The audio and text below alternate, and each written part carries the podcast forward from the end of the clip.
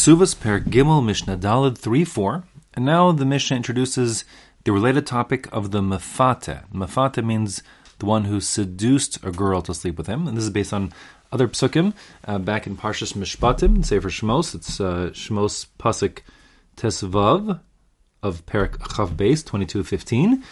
Um, there the Pasuk says, V'chi yifate ish besula asher orasa v'shachav ima if a man is mifate, Rash learns mifate means to sweet talk.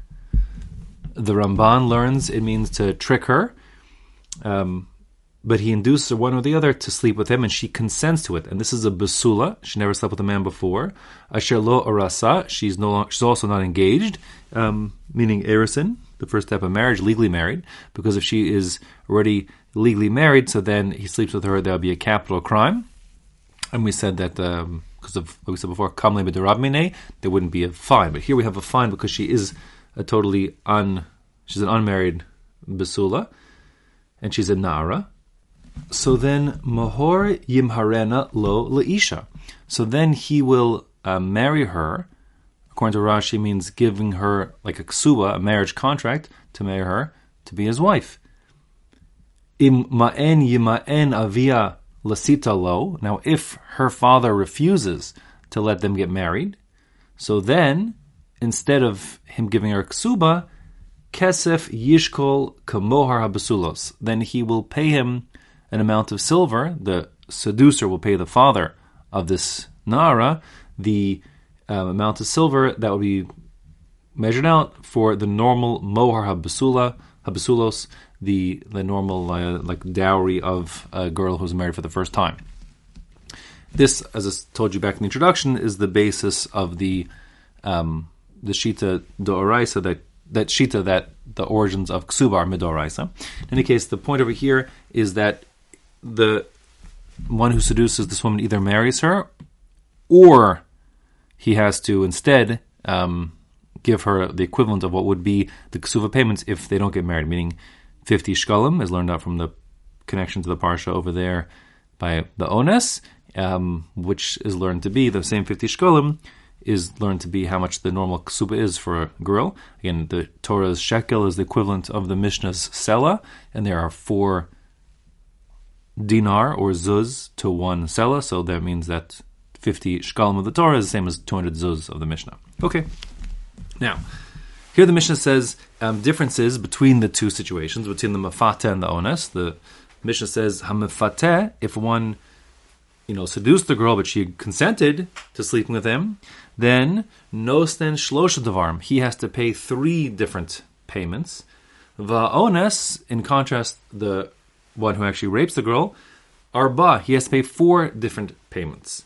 Hamafate nosen boshes ufagam ukanas the mafata, the seducer, he pays three payments, which are boshes, paying for her, her humiliation, um, pagam, her I'll call it depreciation, and her kanas, that's the arbitrary penalty of the fifty shkalim.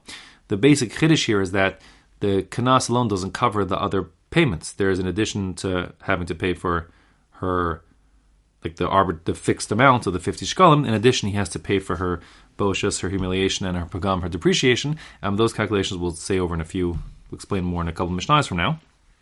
Um, but the point is that the kanas itself is not enough. He did something else wrong. So besides from the penalty, he also has to make compensation for doing this to her.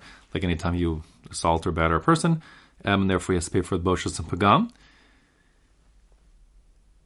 Umosif alav ones shenosin esetzar. In addition to those payments of the boshas pagam and kanas, when it comes to the rapist, he also has to pay tsar. He has to pay for the pain, the physical pain that he calls this woman. Of course, there's no physical pain if she consents or whatever it is doesn't count. She consented to it, so that's fine. Um, you see from here again that that's additional to the kanas, and at all events, the basic um, implication of this Mishnah is that Ripui and Shevis, medical bills and uh, and uh, unemployment compensation are not anticipated by the Mishnah and therefore wouldn't be payable in either in either scenario. So now the Mishnah says we're going to contrast the halachas of the onus to the mafata. Ma bain onus to mafata. What are the differences in terms of dinim between the onus and the mafata, whether it was against her will or with her consent? Ha'onis nosinus atzar. First of all, as I just pointed out, as the Mishnah pointed out, the onus he calls her pain, therefore he has to compensate her for the pain in addition. V'mafata eno nosinus atzar.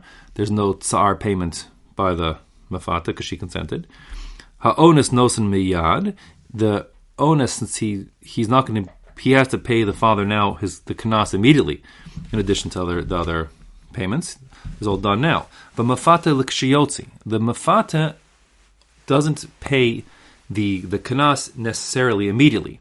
Likshiyotzi, when she goes out, now that usually means in other contexts when they get divorced. And here too would be true that if he marries her and then divorces her, you'd pay that 200 zuz uh, in the place of the kanas at that time. But here, um, when she goes out, also can mean that she goes out of the whole parsha if of this whole ugly scenario in the event that they opt not to get married.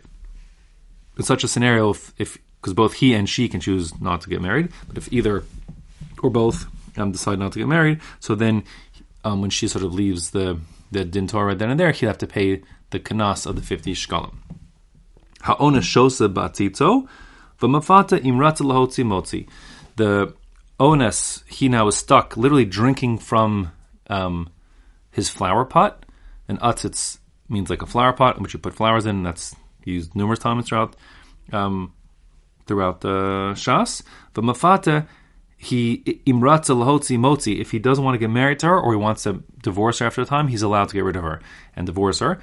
Um, whereas when it comes to the the onus, he's stuck with her and he has to marry her if she wants to be married, and he can't divorce her against her will. Now the word atitz is a little awkward. It's obviously metaphorical, referring to her as a like a flower pot. The Bartanura learns, like the Rambam, that it's referring to something that's disgusting. Bakli ma'us, says the Bartanura, a disgusting thing he's stuck with. And we'll see more about that in a moment in the next Mishnah. Um, if she happens to be disgusting, he's stuck with her. Um, the Toz doesn't like that because an atzitz is just a flower pot. It's not especially disgusting. Um, although I personally want to drink my water out of a flower pot, to be honest. Um, but uh, in any case, he pushed away from the implication that she's disgusting and just saying she is what she is. He's stuck with whatever it is. Um, worth noting, there is a Gemara in Megillah, in, in the Bavli Megillah Tezain Amud Aleph, which refers to a chamber pot, um, like which one would urinate in in the room before flushing toilets, as an atzitz. So, according to that usage in the Gemara, there certainly atzitz is a dover mos, a disgusting thing he has to drink out of. Okay.